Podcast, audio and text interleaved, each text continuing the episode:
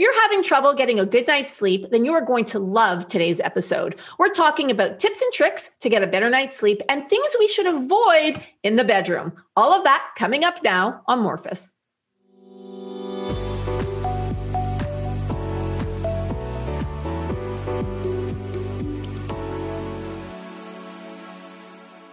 Welcome back to the show, Dr. Masley. I'm so happy to have you back on. Really great to be with you again. So for those of you who haven't seen the interview I did with Dr. Masley about blood sugar, we're going to put a link on the card above, and then we're also going to put a link below. Fascinating information. And my team loved your interview so much that we wanted you back on again pretty quickly. So today we're going to talk about sleep.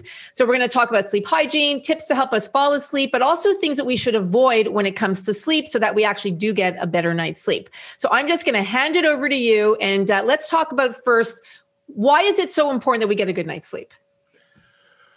Well, sleep is essential for us to function. I mean, for 100,000 years, humans have had this, dark night sleep, undisturbed. We didn't have phones waking us up, maybe children, little ones in the night. But I mean, generally speaking, darkness and sleep have gone hand in hand for, as I said, thousands and thousands of years. And if we don't get enough sleep, we end up gaining weight. It's one of the common causes for weight gain because it slows our metabolism. We don't burn as many calories during the day. And plus, we might eat worse when we don't sleep.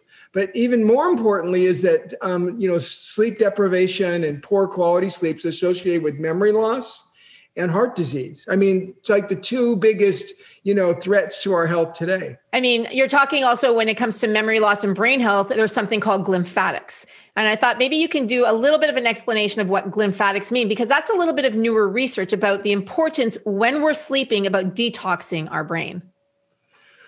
Well, it's a good point, because when we're asleep is the time of day that we actually detox and do cell repair. I mean, as an example, cells that are on the brink of not functioning well and they're, in poor health, we actually want to kill those cells and replace them. It's called cell death. And so at night is when we clean house. We get rid of all the bad cells. We take the bad guys out. We clean. We bring in things that are new. It's like spring cleaning every night when we go to sleep. So I appreciate your point that, sleep it's how we need it to detox, clean our system out, get rid of old bad cells and bring in the new. And it's so essential to all aspects of our health. I like to think about when we were doing that process, so it's called glymphatic. So the part of our brain that's detoxing, I guess, or the part that when we're detoxing overnight as equivalent. So sleep is equivalent to exercise because our exercise moves our lymphatic system. And when we're sleeping, it actually helps with our glymphatic system. So I love that we're mentioning, and it's such an important piece of information, which is why it's crucial that we get that good night's sleep. So Morpheus talks to women in perimenopause and menopause. And unfortunately, I just did a little bit of a survey in a private Facebook group that we have. So for those of you who are not in our private Facebook group, please, we are Morpheus on Facebook. We'd love you to join us. And I asked our group, do you have trouble sleeping? Do you wake up or do you sleep through the night? And I'd say the majority of women said that they wake up during the night. And it's a big issue for us as we're getting older, but also for women in perimenopause and menopause. What can you help us with? How can you help us get that better night's sleep? Well, there's things we can do, little nuggets that we can take action on. But I think first we should talk about the things that prevent us from sleeping. Yeah. I mean, simple things like one would be too much caffeine. I mean, it takes 7 hours to remove one serving of caffeine a day. That's like a soda, 2 cups of tea, 1 cup of coffee, a half a cup of the Starbucks coffee. It doesn't, so 7 hours, so 3 servings a day for 21 hours, you're still caffeinated. So anything more than 2 servings a day means at night you're going to have caffeine in your system, and you might fall asleep because you're tired, but then you wake up easily and it's harder to go back to sleep. So caffeine to me is like one of the most common things I've seen with my patients over time. The second one is probably alcohol, that we think, I'll have a nightcap to help me sleep. It might help you fall asleep, maybe. But what happened is when your body gets done metabolizing and taking the alcohol out, you get a startle response, which wakes you up. And the more you drink, if you drink heavily, you get a bigger startle response. And usually the key is when people say, I wake up at about 2 in the morning and then or 3 and I have trouble going back to sleep, I immediately want to think, how do I ask them about their alcohol intake? Because it's so common. There's nothing wrong with having a glass or two of wine with dinner, but preferably don't drink within a couple hours of going to bed. I mean, that's really the key. A third thing that really interferes with sleep that's common is white light. You know, those bedroom lights, those kitchen lights, screens on the TV, on my cell phone, on my computer. Yeah. That's a very bright blue light that tells your brain to wake up. So when we get, for 100,000 years, we wake up in the morning and the white light stimulates us to get up and get going. And the red light tells us to shut down. Ideally, we'd like red light for the hour or two before we go to sleep, at least an hour, minimum a half hour, just to kind of give your brain the message it's time to wind down, calm down, and go to sleep. Yeah. So, yes, you could put red lights on or you can read in your bedroom with red light, but the easiest is probably to get these amber sunglasses. The blue blockers, you mean? Yeah, exactly. Yeah. Those are great. And put them on. Wear those the hour before bedtime to start telling, it blocks the white blue light. The blue light is really the spectrum that's the most problematic. Yeah, those are great tips. So I think if we just did those three things well, we don't overdo the caffeine, we don't overdo the alcohol, especially before we go to bed, and we get rid of the white light, that by itself would actually help a lot of people from my experience.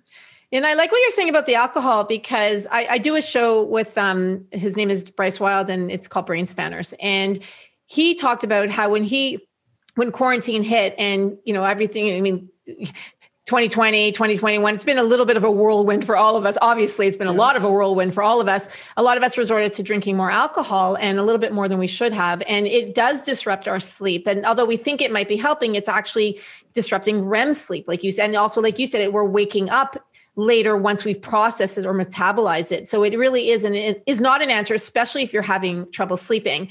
One of the questions, or one of the things I remember a long time ago, is making sure, if I can just add to some of the things you're saying, is making sure that our rooms are in total darkness. So if you have blinds that are allowing light in, or you have the TV that has like the red light on the control, or anything like that, is making sure that we have total darkness. And the reason why I bring that up is I'd love you to talk about melatonin, because melatonin is a hormone in our body that's released in total darkness. So what happens when our room isn't pitch black? How does that affect melatonin, and why is that important for sleep? Well, you can, your point is really good, because you can inhibit melatonin production by sleeping in a room with light. And it's really that blue spectrum light again. So if I'm traveling, I'm in a hotel room, I don't mind so much when I see a red dot here or there, or something red light that's subtle. What I'll go and get towels for and cover things up is blue and white light. Yeah, so that is what I really want to get rid of. One, because it keeps me awake, clearly for me. And two, it's the melatonin production, I think, is really, melatonin is important for not just sleep, but many aspects of our health and repair and detoxification. So it has multiple benefits, and it's essential hormone that happens during that detox period at night. So I'll literally go around the hotel room with towels blocking under the door. If the alarm has a red light on it, I'm not so concerned, but otherwise I'll turn it upside down or put a pillow over it or something. Yeah, I'm always asking housekeeping for extra towels. I think they're like, you're one person in the room, but these are the days when I was actually traveling. But it's like, wait, one person, you have 12 towels. But I do the same, under the door, exactly. I actually do cover the clock and whatever else is kind of affecting the light. But I love that you say that. And then little tricks about closing the blinds. You can use a hanger to actually keep it closed, or the pants hanger that kind of opens like that. Mm-hmm. You can clamp it. Some tricks I've seen. But sure, that's a good idea. I've never tried that. Yeah. So interesting. Okay. So thank you for those tips. I think that they are very important, and making sure also that we don't eat too much before bed. So giving ourselves 3 to 4 hours. Why is that important, that we don't eat too close to when we go to sleep? Well, I mean, there's several reasons for that. One is it changes our metabolism from an energy burning, processing to resting stage. Two, people tend to get heartburn at night, and you know that can keep them awake. So, good point. So I really like the idea of not eating a minimum of 2 hours before you go to bed, and I think 3 is more ideal to stop 3. That comes down to what time do you get off work and what time do you have to get up in the morning. I mean, there's, you know, very many factors, but of course, clearly we don't want to eat within 2 hours of going to bed. We will sleep better. That energy metabolism from digesting food will rev us up a little bit. So we want to be mostly done with our digestion in a fasting state. And I mentioned that detox before, but even think of like beta amyloid production. Beta amyloid production happens during the day when we're eating food and digesting. And when we're totally done in that fasting state, that's when we start removing beta amyloid. So kind of the worst thing you can do is have a bedtime snack and then get up at 2 or 3 and take another snack, because then you're just growing beta carotene, beta amyloid in your brain all night long. And it's not that beta amyloid is the cause of Alzheimer's and memory loss, but it's certainly a sign of it. And so I think we really want to have that rest period at night, a fasting period, a minimum of, 10, 12 hours and up to 15 hours for some people each night. One thing that really resonated with me from our last interview, again, we linked to it below and we're going to put a card up, is you said we're either creating it, beta amyloid, or we're breaking it down.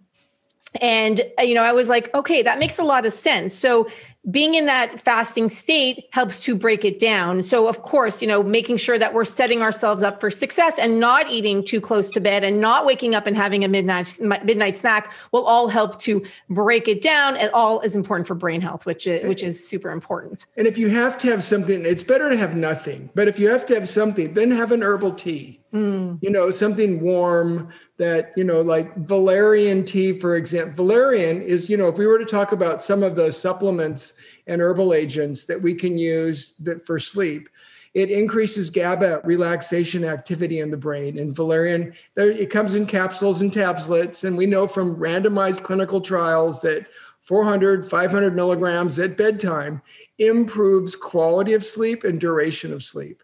So I'll have, I have valerian tea in my kitchen. And if I want to have something before I go to bed, or if I wake up at night once in a while and having trouble sleeping, I might get up and just have unsweetened, no sugar, no, I don't put anything in it.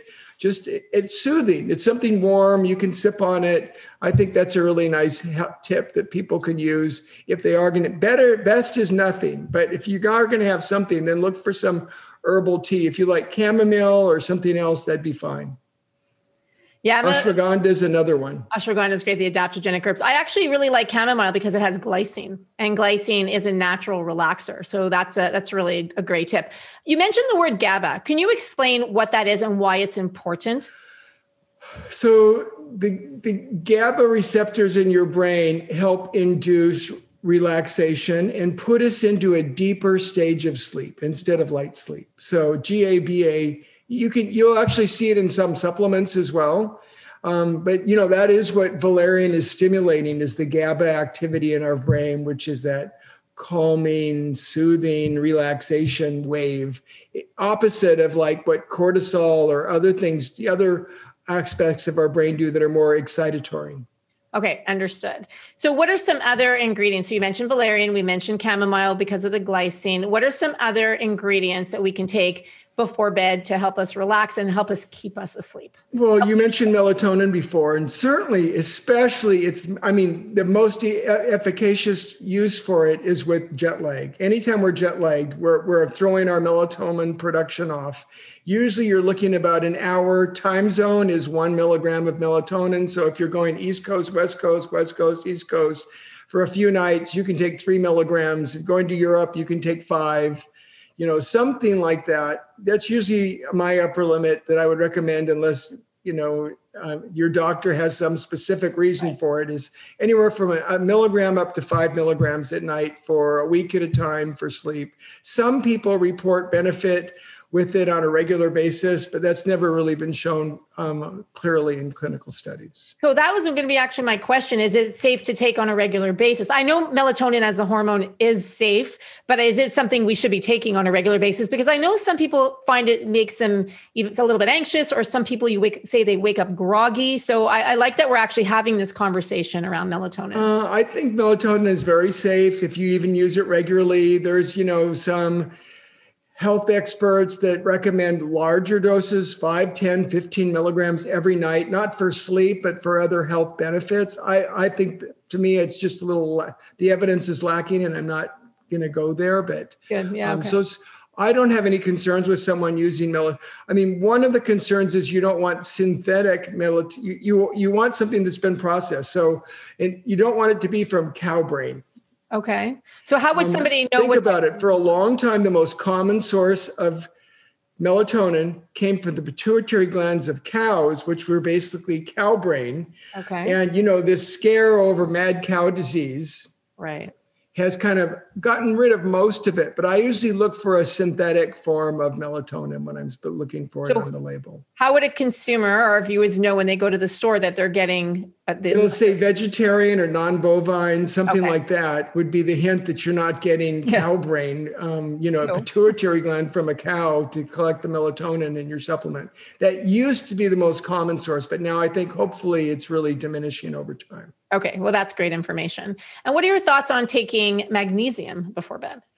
So magnesium is something I highly recommend. I mean, 70% of Americans, Canadians, or Western Europeans are magnesium deficient. Yeah. I mean, it's super common. And the symptoms of magnesium deficiency are, migraines, muscle cramps. Cramps can keep you up at night. Insomnia. Your blood sugar goes up. Your blood pressure goes up. I mean, I would put, magnesium is probably my number 3 agent. The first one would be valerian. I probably think of melatonin second, and I think of magnesium third for, aids that I would have someone take for sleep, for occasional sleep disturbance, and they want something that's not habit forming. And as I said, most people are deficient and they need more. So the side effect from too much magnesium is loose stools. So you'll know if you're taking too much. How much magnesium before bed? Yeah, it's not like it's going to surprise you and sneak up on you. How much magnesium before bed? Like 300 milligrams for a woman? 200 to 400 milligrams at a time. Now, sometimes the magnesium can bother your stomach. So I always prefer protein-bound magnesium, magnesium glycate, magnesium malate, magnesium chelate. One of those I tend to avoid. Magnesium oxide, it's more of a GI irritant, much more likely to upset your stomach. So... some protein-bound source has better absorption, and it's much more gentle on your stomach. Yeah, I'm not a big fan of any of the oxides, iron oxide or any of them, actually. So I like that. Iron oxide is almost mean to give someone. That's a whole other conversation, and I am not a fan of iron oxide at all for several reasons. But okay, I love that you say that's almost mean. That's hilarious, actually. Okay, so in other ingredients, so now we've talked about all of those. What are some other natural supplements? Like, what are your thoughts on CBD before bed, or even some women? I'd say it's variable. So some people it's going to help, and some people feel anxious, some feel relaxed. So it all depends on your CBD receptors in your brain. So I think that's really a good thing that someone, now we're into someone who's got long-term sleeping issues and they're looking for solutions. And certainly that would be, to me, a safe, efficacious thing they could try. Just be aware that you may not tolerate it. You actually may not like it. So that's a question of trial and error. One of the things that I think is essential during the day to sleep successfully at night, we said the 3 things to avoid were caffeine, too much alcohol, and too much white light late at night. But one of the things, and then, nutrient like magnesium, but one of the things we really need to sleep well at night is activity during the day, workout, exercise, a good walk, something like that. I mean, one of the more common causes of insomnia is people don't get enough activity. They're not physically tired, and they don't feel mentally tired. That's a really good point, actually. To make sure that you're getting that exercise. You know what, if we're going to go back to I just want to go back to supplements for a second. And I do love the lifestyle tips, and we can get there. You know, theanine, that's another one, another ingredient that I absolutely love, L-theanine, because that, you know, ignites the alpha waves in our brain and helps to calm and relax us, but without making us jittery or anything. Well, and helps produce, converted to serotonin, you know, is I think the really theme for that. So many of the sleeping agents will contain GABA, valerian, and L-theanine. Those are probably, and maybe melatonin, those are probably the top four things you'll, I don't know why, but they oftentimes don't contain magnesium, which is more important. But L-theanine is a really helpful, useful agent for people to try. Now, if your serotonin levels are good, it's not going to help. But I think for many people, that makes a big difference for sleep. And I think serotonin is made in our gut, most of it. And I think for so many of us, especially in menopause and perimenopause, our digestion is a little off. So we may not be making as much serotonin as we need. And it's that feel-good neurotransmitter. For those of you who don't know what serotonin is, it helps us makes us feel good. You know, we're talking about serotonin, and I think we'd be remiss not to mention tryptophan, because tryptophan converts to serotonin in the body. So explain a little bit about tryptophan. So, you know, should we be taking it as a supplement, or should we be eating tryptophan containing foods about, a couple of hours, maybe at dinner time? Well, at dinner time, again, tryptophan would be like turkey, milk, bananas, like that idea of have a warm glass of milk before dinner is giving you some tryptophan. But so if you're dairy intolerant, you're not, but turkey's certainly an option. Milk is another, but those are my top three sources for tryptophan, but it's also really common to find it in a supplement.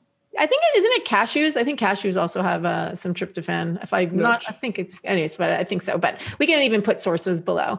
Okay, so now we've covered supplements, and I do want to, before we move on, you mentioned people who have long-term sleep issues, and this week I was talking to a girlfriend of mine who has literally been she's had trouble sleeping for a really long time. She's now in menopause, and she is resorting to sleeping pills, and she is to the point where she's taking them on a regular basis.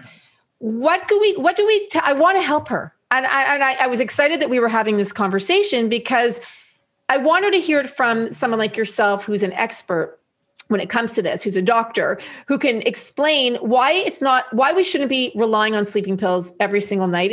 If you need it for a short-term solution, that's one thing, but as a standard sleep aid, why it's not good for us. And then what can she do? We talked about all these things. Here's the challenge is you're probably aware of. The more you use them, the harder it is to sleep without them. And they're clearly causing some dependency. Some of them will actually cause significant side effects when you try to stop them. You'll have withdrawal symptoms like benzodiazepines, like Valium, the old Valium, but now, there's all these newer temazepam and all these newer agents that are out there that are more short-acting, Xanax, all of those. Yes, they will help you relax. So there are times in life when, some crisis happens and you might consider a pharmaceutical way of helping to deal with anxiety short term, but they're really not intended for long-term use. They're like for a week or two, a disruption in your life. I mean, there are people who have chronic anxiety. They've had it their entire lives, and these can be very useful medications for someone if properly prescribed and managed. But for an average person, these are not meant for daily sleep. Ambien, which is probably less habit-forming, but not habit-forming, is another really common one. Sonata, Ambien, these are agents that aren't in that benzodiazepam family, but still, the more you use them, the harder it is to sleep without them. So to me, the keys are, that you're getting those nutrients we talked about for sleep, like magnesium, and you're using some of those supplements, which are all pretty benign. They're not associated that I've ever seen in the literature with you can't get by without them, and they don't make your sleep cycles worse when you don't have them. Most of the medications for sleep do that. So it's exercise, it's meeting those nutrient needs, and there's stress management. That's the other thing. That's the big elephant in the room we haven't talked about yet that I wanted to at least bring up, is that a lot of, insomnia is related to not being able to self-calm and get really calm easily.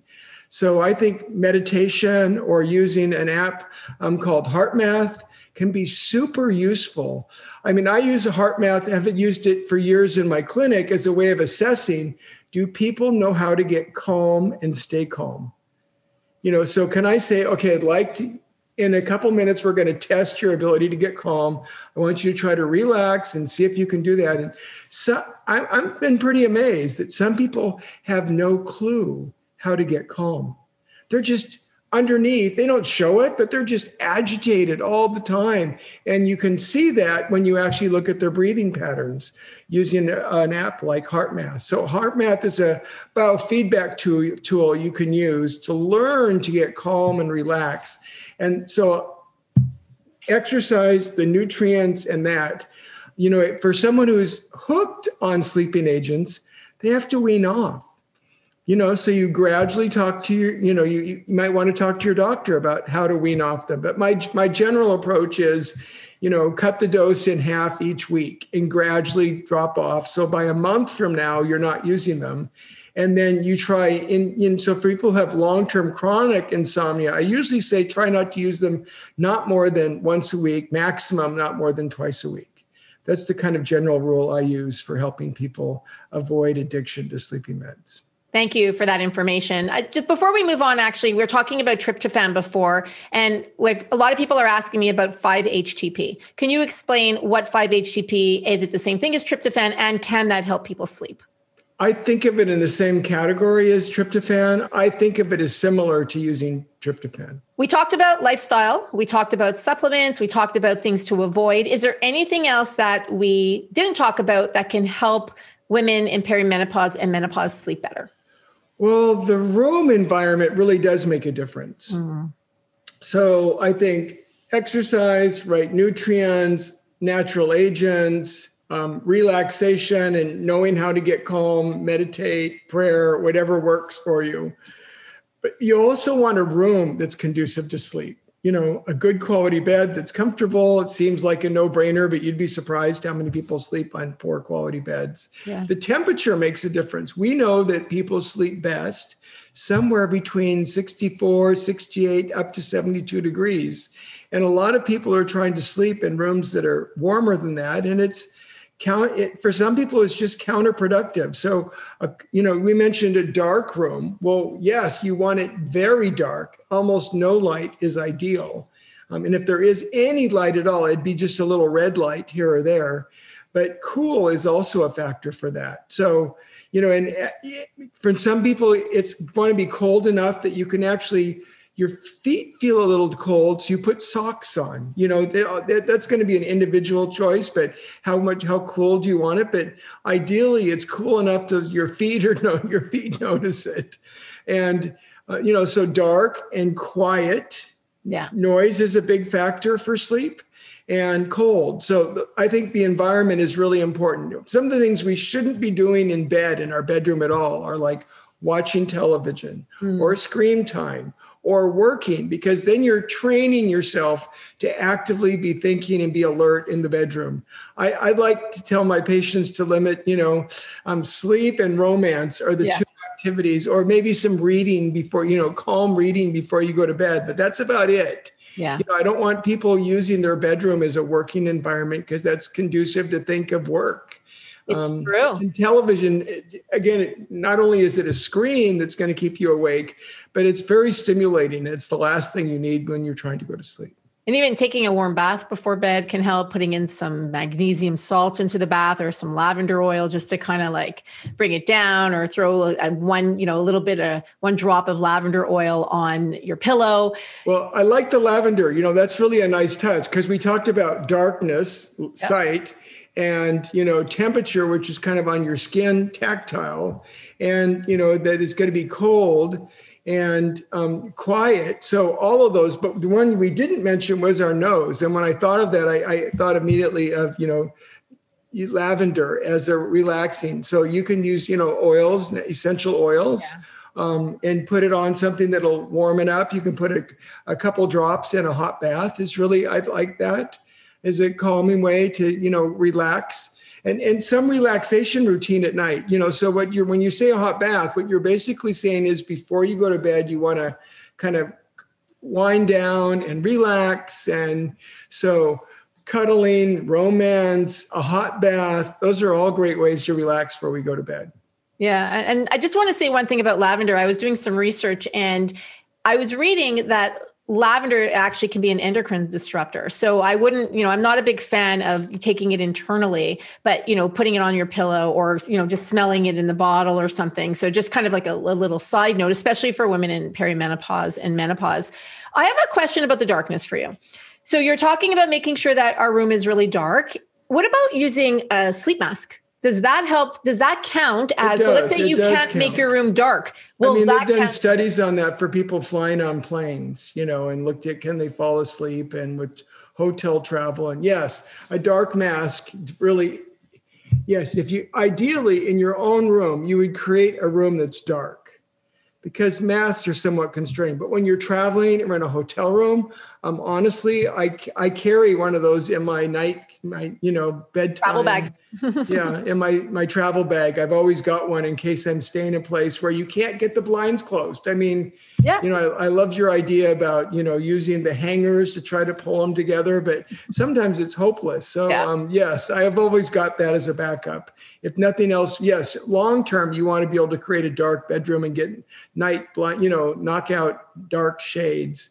But that's for a temporary solution. That can be a really good one. Yeah, because even in our bedroom, I know sometimes in our backyard, we have one of those automatic lights that go on and then the light, and I have blackout shades or blackout blinds, but it still gets through. So I'll put on my sleep mask, but I was always wondering if I'm cheating it a little bit, but does that cheating actually help to make that room dark? Because some of us, many of us may not be able to control that environment exactly the way we want it. And so is it a great secondary option, which is what you're saying? Well, like taking a nap during the day, it's very hard to get something dark during the day for a short power nap if you need one. So that's another way of getting darkness during the daytime for a short nap.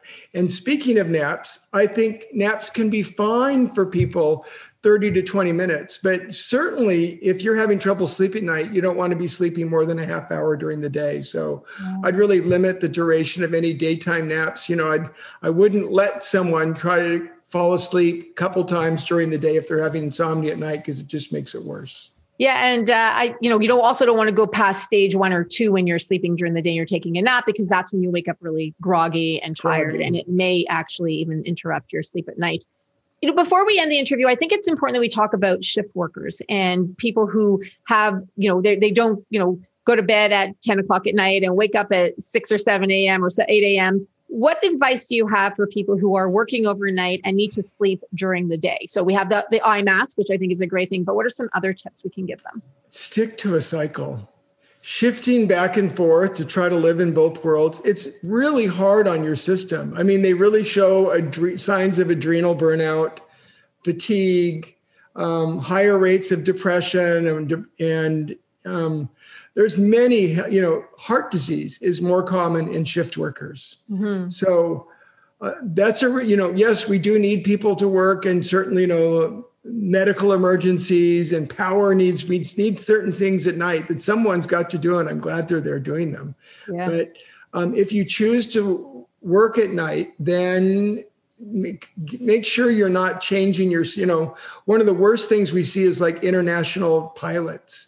Who are going back and forth across oceans on these long flights regularly, and it's really exhausting. So a shift worker at least has the choice of staying in that zone. So I usually try to get someone to stay in a zone for at least a month or more at a time.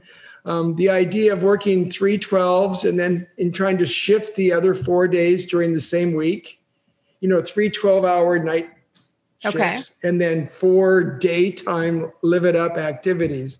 Okay. Really hard to go back and forth physiologically.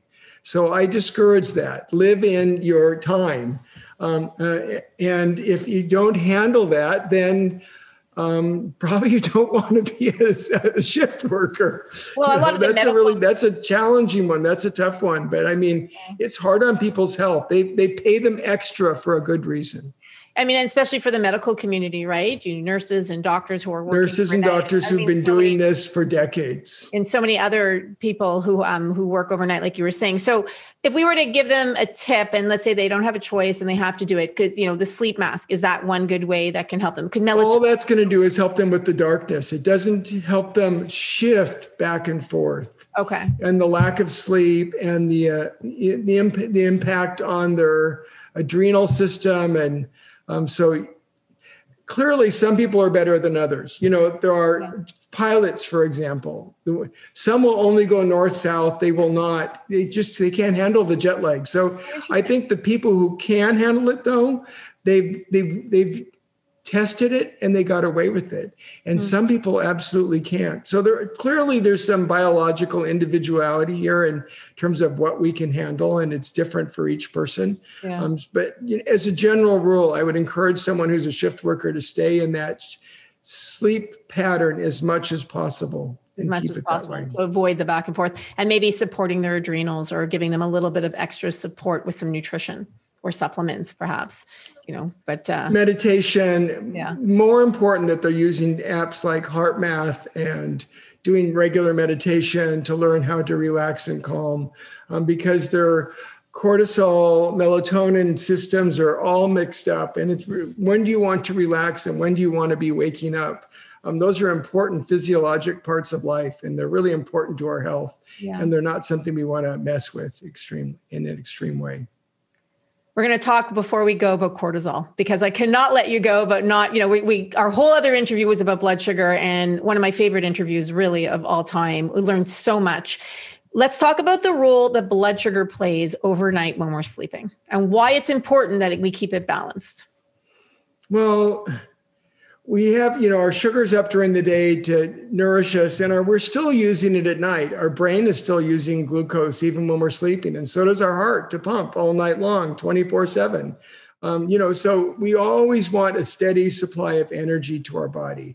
But cortisol is the hormone that is, we think of it as the stress, the emergency hormone. It's what shoots up when we're under high levels of stress, like someone's chasing us, or we feel some amazing deadline that we've got to beat. And so naturally, it's great to have challenges that we deal with and feeling accomplishment. But if you're feeling stressed all the time and you're feeling overwhelmed by stress, when your cortisol goes up and stays up, that's the big difference. We always get a spike in the morning, and we get somewhat of a spike when we have normal challenges in our life, which are great. But if your cortisol goes up and stays up, that's physiologic burnout. Your blood sugar levels go up and they stay high. You lose muscle mass, you lose bone mass, you're shrinking your brain, and you're accelerating, you know, so you're burning up your body's tissues to deal with that emergency situation. It does help you get going in the morning, but 24/7 high cortisol is deadly. And the best way to keep our cortisol levels calm is to get a good night's sleep, to get a workout, to do some meditation, to have some relaxation and calm every day. Yeah. Perhaps the last thing I'd like to mention related to sleep before we finish has to do with sleep apnea. Yes, please. Many people are exhausted because they don't sleep well. And it has nothing to do with these choices. Their airways obstructed. There's central reasons in the brain, but more common are obstructive reasons, like they might have signs of snoring, or their spouse partner may say, "Hey, I noticed that you stopped breathing at night." So the signs for sleep apnea are like waking up in the morning with a headache, waking up multiple times at night, loud snoring, your partner says that you stopped breathing, you fall asleep during the day. Any or all of those can be a sign that your breathing is obstructed at night, you're not oxygenating. Literally, your oxygen levels drop when that happens, and you're not oxygenating your heart and your brain, and they increase your risk for memory loss and severe heart disease. And it increases the risk of death significantly. So anybody who's got sleep problems, one of the things I always want to rule out is that they don't have sleep apnea. And there's easy testing you can even do at home, a little device you can wear on your forehead now, and monitors that you can do, or even oxygen monitoring on a finger that you can wear to test, do you have sleep apnea? So I think that's one of the things we would never want to miss with someone with a chronic sleep disorder or sleep apnea, because it's so serious and it's pretty easy to treat. What are your thoughts on the, rings that you can use overnight for monitoring your sleep? I guess it looks at oxygen levels, or it looks at how you're sleeping. Do you think those are something that would be a good thing for people to be able to tell? Like, and what is that device that you're talking about? Sorry, two questions. Well, a device is like something we had in our office that we would have someone wear overnight. It could measure their oxygenation. It looked at brain waves, so I could see if they were in deep sleep, REM sleep, shallow sleep. I could see if they were awake or not. It tells me if it happens when they're on their back, or if it also happens when they're on their side. So a ton of information from this little headband you wear. So you speak to your doctor if you want to do that. Yeah, but usually a doctor's going to have to order that as like a sleep study. Okay. That's a mini version of having to go to a hospital, which is pretty invasive, where you sleep overnight in a sleep lab. And yeah, it's a much bigger deal. This is something you can do in your own bed, and like the study costs $100 or something like that. So dramatically less expensive, and still gives you a ton of really cool information. The rings you're talking about, whether they're on the wrist or a watch, some of those can measure oxygenation, which is nice. They can measure your heart rate to see if you get startled. But I've not seen any that really can tell you, is your position related to it? And also, what kind of sleep do you get tonight? Do you get much deep sleep and restorative sleep, or is it all just shallow, poor quality sleep? So I think something that can distinguish between that's really important for someone who has chronic sleep issues. And one of the tests I think is like essential to ask a doctor to order. Okay. And so that test that you're saying would be the one that you wear on your head, and that will give you all that information. It'll give you a great deal of information to go from, and at least it would help exclude the worrisome things that I would be concerned about for someone who had chronic sleeping problems. Okay. Great information. Thank you. Thank you so much, Dr. Masley. Always so informative, and great tips, and I appreciate you. I appreciate you helping us and helping our community, because the nice thing is that we can help ourselves, right? And I know it's a lot of information to process, but even if we do a few things to start, baby steps, it'll make a big difference when it comes to our sleep. So thank you so much. Can you please tell everybody where they can find out more information about you? Well, if you'd like more information, visit the website, drmasley.com, drmasley.com. I've got blogs and recipes that I put out for free on a regular basis, and lots of useful information. And I know that you also have written several books, and I know you have a new one. Can you share that with us? Well, my latest book is The Mediterranean Method. I love this book. It's the easiest diet on the planet to follow that's fantastic for your health. And, plus Mediterranean lifestyle has all sorts of tips that are really pretty good for your sleep as well. And following the Mediterranean diet, it's always like one of the number one or number two diets that is recommended by all the health experts that we should follow. So maybe just give a tiny tidbit on what is the Mediterranean diet and why is it so good for us? Well, the U.S. News and World Report has ranked it number one 3 years in a row. Wow. And then in the top three for the last decade, because it's like the easiest to follow, as I said. It's number one for preventing diabetes, for helping your brain. And it's in the last 3 to 5 years, it's been either number one or number two every year for your heart. So all these benefits, and the food's delicious, making it pretty easy to follow. I mean, the essence is that we're eating more plant foods, vegetable, fruit, beans, nuts, seafood. You get some poultry, some dairy, but the thing is most of the dairy and poultry is organic, and the really things that they're avoiding are processed foods. That's the primary, you're making things that are local, in season, that are colorful and fragrant and beautiful, and putting them together in an easy way. So they're not complicated dishes. The meals are pretty easy to prepare. The predominant oil we cook with is olive oil, no surprise, extra virgin olive oil. Yeah. And lots of herbs and spices and, garlic, rosemary, Italian herb seasoning.